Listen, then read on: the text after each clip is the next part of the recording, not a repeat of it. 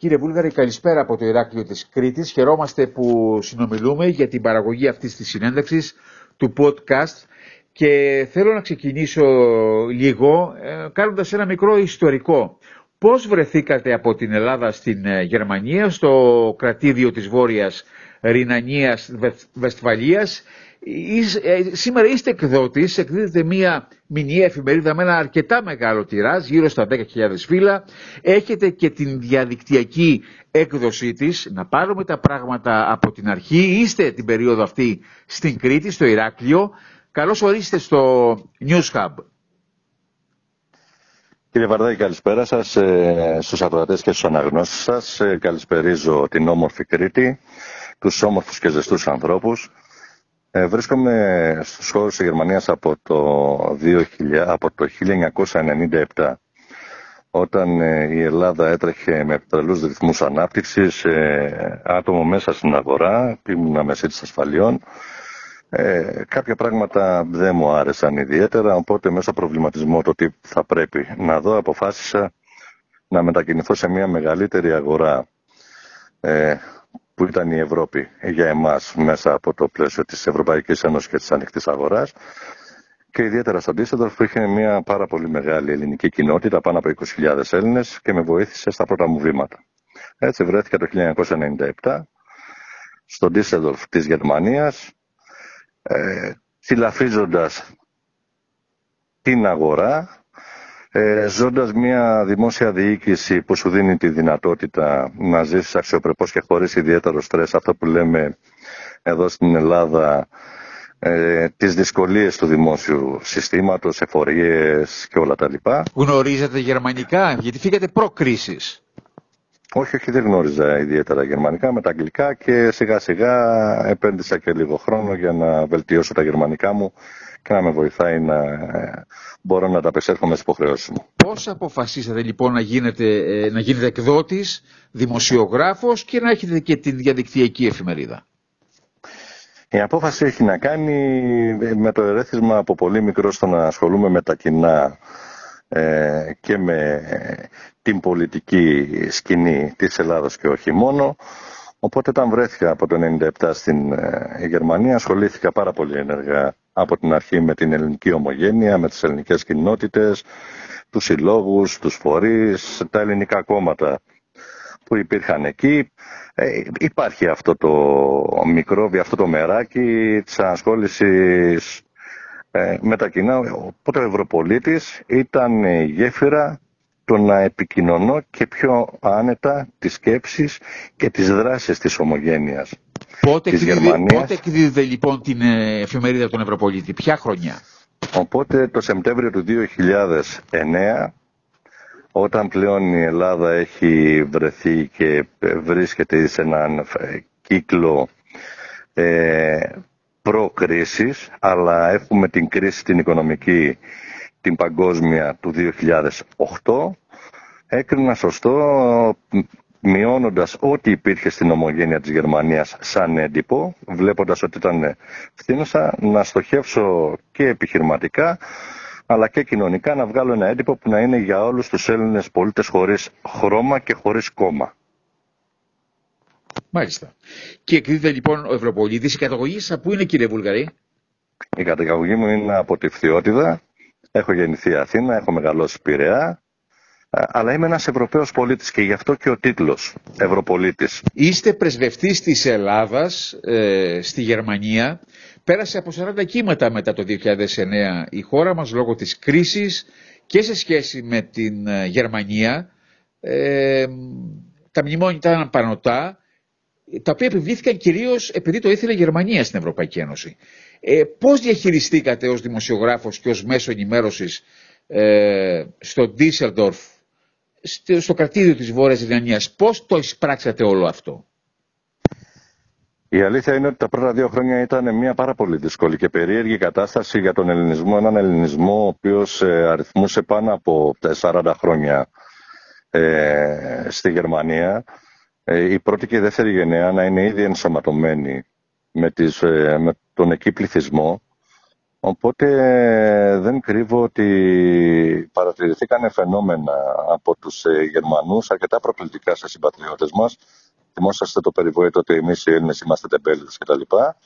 Το να μας προκαλούν αρκετές φορές, όχι διακριτικά, έτσι, και να μας λένε ότι και ό,τι έχουμε δημιουργήσει είναι λόγω του ότι μας έχουν στηρίξει οικονομικά οι ίδιοι τους οι Γερμανοί. Βέβαια με το πέρασμα του χρόνου και εφόσον αυτό δεν ήταν μόνο στην Ελλάδα, ήταν σε όλο τον Νότο ε, και σήμερα που μιλάμε το βλέπει και το βιώνει και η ίδια η Γερμανία γιατί βρίσκεται μετά από το Δεύτερο Παγκόσμιο Πόλεμο σε μια πολύ σοβαρή οικονομική ύφεση. Έτσι, ήρθε και εξομαλύνθηκε όλη αυτή η κατάσταση. Μάλιστα. Ε, από εκεί και πέρα τώρα, ε, σε σχέση και με τις, να πάμε στο σήμερα, σε σχέση και με τις εκλογές που έρχονται, ε, οι, οι Έλληνες ομογένειες στη Γερμανία, τι μηνύματα εισπράτεται, θα συμμετάσχουν στις εκλογές ή υπάρχει μια α, απολύτικη συμπεριφορά απέναντι στα τεκτενόμενα τα πολιτικά στην χώρα μας; Θα έλεγα ότι δεν είναι απολυτική η συμπεριφορά. Ίσα ίσα υπάρχει μια σοβαρή απογοήτευση από τους ε, Έλληνες απόδημους γιατί η ελληνική διασπορά πάλευε χρόνια να αποκτήσει το δικαίωμα συμμετοχής με την επιστολική ψήφο στα, στα πεπραγμένα της Ελλάδος. Ε, ο νόμος που έγινε το 2019 δεν καλύπτει γιατί ο περιορισμός που βάζει ότι στα 35 τελευταία χρόνια θα πρέπει να υπάρχει διαμονή δύο χρόνια μέσα στην Ελλάδα αποκλείει ένα πολύ μεγάλο μέρος της πρώτης και δεύτερης γενεάς των ανθρώπων που ήταν στυλοβάτες ένας από τους πυλώνες της οικονομίας και της ανοικοδόμησης της Ελλάδος μεταπολιτευτικά. Οπότε δυστυχώς ε, εκφράζουν την απογοήτευσή τους.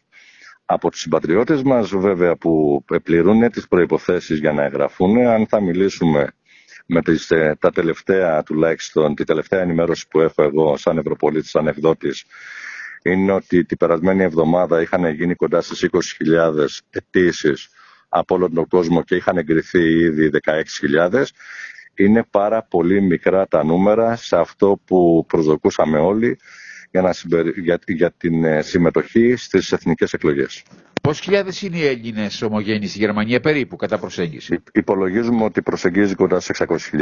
600.000 άρα το 20.000 είναι ένα πάρα πολύ μικρό νούμερο. Οι 20.000 είναι για όλο το κόσμο για όλο τον κόσμο. Για τη Γερμανία πόσο τους υπολογίζετε τους ψηφοφόρους που θα συμμετάσχουν στις ελληνικές εκλογές; Δεν μας έχει δώσει κάποιο στοιχείο του Υπουργείου Εσωτερικών, οπότε δεν θα ήθελα να ε, δώσω παρακινδυνευμένα ένα νούμερο. Πιστεύω όμως ότι είναι το υψηλότερο νούμερο που θα μας δώσουν μόλις θα κλείσουν τώρα μια και τσαγγέλθηκε και η ημερομηνία εκλογών 21 Μαΐου. 30 ε, μέρες πριν από τις εκλογές θα κλείσουν το δικαίωμα το να μπορεί να εγγραφεί κάποιος στους ειδικούς εκλογικούς καταλόγους. Θα μας το δώσει η Επιτροπή ε, του Υπουργείου Εσωτερικών. Πιστεύω ότι η Γερμανία θα είναι από τις πρώτες χώρες σε συμμετοχή. Αλλά πάλι θα πούμε ότι είναι πάρα μα πάρα πολύ μικρά τα νούμερα. Εξαιρετικά, εξαιρετικά μικρό το ποσοστό. Έτσι δεν το ναι. συζητάμε καθόλου. Ναι, ναι. Κύριε Βούλγαρη, πέστε μας, ε, η, η Ελλάδα ε, μπήκε σε ένα κικαιώνα κρίσεων απανοτών. Είχαμε την οικονομική ύφεση πάνω από 10 χρόνια. Ακολούθησε ε, η περίοδος του COVID. Τώρα έχουμε την ακρίβεια. Έχουμε κύματα συνεχιζόμενα μεταναστευτικά από την Ελλάδα στη Γερμανία. Τι εικόνα έχετε; Εγώ θα έλεγα αυτή τη στιγμή ότι έχουμε και κύματα ανθρώπων που σκέφτονται πάρα πολύ έντονα και αρκετοί να γυρίζουν από τη Γερμανία προς την Ελλάδα. Γιατί έχουμε και ένα κύμα ακρίβεια στη Γερμανία. Θα πρέπει να μιλήσουμε ότι η Γερμανία στα νούμερα που θέλουν να μας δίνουν επίσημα είναι ότι έχουμε ένα πληθωρισμό της τάξης διψήφιο κοντά στο 10% χωρίς να προσμετράμε τα καύσιμα και την ενέργεια, άρα πάμε σε μια ακρίβεια πολύ υψηλότερη από αυτό που θέλουν να δίνουν τα νούμερα του πληθωρισμού. Ε, το βλέπουμε και από την εκτείναξη του κόστους της ε, κατοικίας στα ενίκια βλέπουμε κόσμο πλέον να κοιτάζει το πώς θα επιστρέψει στην Ελλάδα. Να σας ρωτήσω τώρα, γιατί εδώ είναι εχμής αυτό. Γυρίζουν επειδή οι δουλειές ε, που βρίσκουν δεν είναι ικανοποιητικά σε οικονομικό επίπεδο, σε επίπεδο μισθών ή δεν βρίσκουν καθόλου δουλειά; Αν εξαιρέσουμε το επιστημονικό κομμάτι τους συμπατριώτες μας ε, που έχουν ε, μια κατάρτιση και στους επιστημονικούς κλάδους είτε είναι γιατροί, πολιτικοί, μηχανικοί, αρχιτέκτονες, ε, που εκεί ναι είναι οι αμοιβές πολύ υψηλότερες από ό,τι στην Ελλάδα. Η υπόλοιπη κλάδη ε, στο μη ε, κατερτισμένο εργάτη υπάλληλο. Ανειδίκευτη είναι, ναι. Θα έλεγα, στον ανειδίκευτο υπάλληλο θα έλεγα ότι καλύτερα είναι να μπορέσει να κοιτάξει να δει πώς θα ζήσει στην Ελλάδα. Άρα εσείς λέτε τώρα που μας ακούνε αρκετοί που σκέπτονται να μεταναστεύσουν σε χώρες Ευρωπαϊκής Ένωσης και δίτης στη Γερμανία, λέτε να μην το τολμήσουν εάν δεν έχουν διασφαλίσει ε, μία εργασία είτε στο επιστημονικό τους πεδίο ή μία εργασία ως ανειδίκευτοι εργάτες θα πρέπει οπωσδήποτε να ξέρουν πάρα πολύ καλά τη γερμανική γλώσσα, θα πρέπει να ξέρουν πολύ καλά πριν πάνε εκεί ότι έχουν ανθρώπους δίπλα να τους βοηθήσουν, ότι το κόστος διαβίωσης είναι πάρα πολύ δύσκολο, καμία σχέση και το βιωτικό επίπεδο και το τρόπο ζωής της Ελλάδος. Ε, θα ήθελα να πω ότι καλό είναι αυτό το κεφάλαιο ε, των ανθρώπων που μπορούν να στηρίξουν την παραγωγή να το σκεφτούν δύο φορές.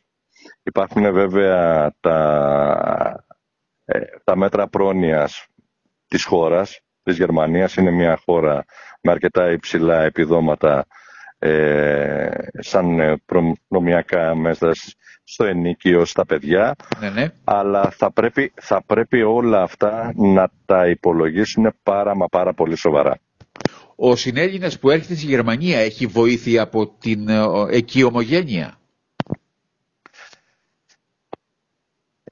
Εδώ θα είμαι λιγάκι καυστικός. Τι βοήθεια να έχει σε ανθρώπους που παλεύουν; Υπάρχουν σε ε, πόλεις οργανωμένοι φορείς μέσα συλλόγους, αυτούς που λέμε ελληνικές κοινότητες, που ναι μπορούν να δώσουν κάποιες πληροφορίες, να στηρίξουν, να βοηθήσουν, αλλά μην ξεχνάμε ότι βρισκόμαστε σε μια καταναλωτική εποχή δύσκολη για όλους μας. Όσοι ασχολούνται με αυτούς τους χώρους το κάνουν εθελοντικά, οπότε δεν είναι εύκολο. Δεν υπάρχει κάτι οργανωμένο, πέρα από τα γενικά μας προξενία βέβαια και την πρεσβεία που μπορεί να απευθυνθεί και να αποτανθεί κάποιος για κάποιες συγκεκριμένες διαδικασίες. Στα υπόλοιπα όχι δεν υπάρχουν αυτή τη στιγμή οργανωμένοι φορείς και σύλλογοι ισχυροί που να μπορεί να απευθυνθεί ένας συμπατριώτης μας και να ξέρει ότι σίγουρα εκεί ε, μπορώ να έχω την αρρωγή που χρειάζομαι. Μεμονωμένα υπάρχει. Οργανωμένα πολύ περιορισμένα. Κατανοητό. Περιγράψτε μας ένα-δύο τα σημαντικότερα προβλήματα που αντιμετωπίζετε ως ομογενείς στη Γερμανία όσο ομογενή στη Γερμανία με τους ανθρώπους που έρχονται τώρα ή τους ανθρώπους που βρίσκονται τους χρόνια κατοίκους, εκεί. Τους μόνιμους Έλληνες ομογενείς. Οι μόνιμοι Έλληνες ε, ομογενείς ε, προβλήματα πλέον δεν αντιμετωπίζουν γιατί έχουν ενσωματωθεί, ε, βρίσκονται πλέον Θέλω να πω σχολεία ελληνικά υπάρχουν, υπάρχει εκπαιδευτικό προσωπικό; είναι, είναι, από αυτή την άποψη. Ναι, αυτό είναι ένα άλλο κομμάτι. Η ελληνόγλωση εκπαίδευση και η, εκμάθηση της γλώσσας που θα πρέπει να την ε, φροντίζουμε και να την προστατεύουμε σαν κόριο φθαλμού. Ε, υπάρχει ένα μεγάλο πρόβλημα. Ελληνόγλωση εκπαίδευση υπάρχει. Έχουμε αμυγή σχολεία από το δημοτικό μέχρι και το λύκειο σε λίγα κρατήδια, όπως είναι η Βαβαρία, όπως είναι ε, η Βόρεια Ρινανία Βεσφαλία. Ε, η Βάδη Βιδεβέργη μόνο η Στουργκάρδη έχει μόνο Λύκειο και έχουν, υπάρχουν και αρκετά τμήματα ελληνικής μητρικής γλώσσας. Δυστυχώς όμως ε, δεν υπάρχουν εκπαιδευτικοί, υπάρχει καθυστέρηση από το Υπουργείο Παιδείας πολλές φορές έτσι ώστε να επανδρωθούν, υπάρχουν έλλειψη ε, και χάνουν πάρα πολύ πάρα πολλές ώρες εκπαιδευτικές οι μαθητές, το μεγαλύτερο μέρος των Ελληνοπαίδων απευθύνονται και πηγαίνουν στα γερμανικά σχολεία. Και η Γερμανία περνάει κρίση και μάλιστα πριν από λίγα 24 ώρα πραγματοποιήθηκε μετά, θα έλεγα, από ένα μακρά χρονικό διάστημα μια πανγερμανική 24 ώρα απεργία στα μέσα ενημέρωσης, αν θυμάμαι καλά. Ε, δεν ήταν μόνο στα μέσα ενημέρωσης, ήταν στα μέσα μαζικής συγκοινωνίας, ήταν γενική η απεργία. Όπως δεν μας έχουν μάθει οι Γερμανοί στις απεργιακές κινητοποιήσει, γι' αυτό ε, ερωτώ. Ε, μας έχουν μάθει οι Γερμανοί όμως ότι όποτε θέλουν κάτι συμμετέχουν και αυτό θα το δούμε με ένα πάρα πολύ απλό παράδειγμα. Πριν 15 χρόνια όταν τότε κάποιο από τα κόμματα τα οποία κυβερνούσε είχε πει ότι θα αυξήσει το ΦΠΑ και θα το πάει από 19% στο 23% ενώ με το κόμμα της αντιπολίτευσης για να μην μιλήσω ποια ήταν τα κόμματα ήταν η διαφορά 10% ε, για μετά από πολλές δεκαετίες υπήρχε αύξηση συμμετοχής στο εκλογικό σώμα και η, διαφορά μειώθηκε στην κάλπη μόλις το 1% οπότε απέτρεψε τότε την κυβέρνηση να αυξήσει το ΦΠΑ στα, στα προϊόντα από 19% σε 23%. Τι θέλω να πω με αυτό; Ο Γερμανός μπορεί να μην είναι ένας λαός που να μας έχει συνηθίσει ότι είναι στους δρόμους αλλά είναι ένας λαός που ξέρει να διεκδικεί όταν βρίσκεται σε δύσκολη θέση. Και αυτή τη στιγμή βρισκόμαστε σε δύσκολη θέση στη Γερμανία. Υπάρχει μια ύφεση, υπάρχει μια, ένα πρόβλημα στην γραμμή παραγωγής ε, στο βιομηχανικό κλάδο. Το γνωρίζουμε όλοι μετά, και με το, μετά την πανδημία και με τον πόλεμο που έχει ξεκινήσει μεταξύ Ρωσίας και Ουκρανίας.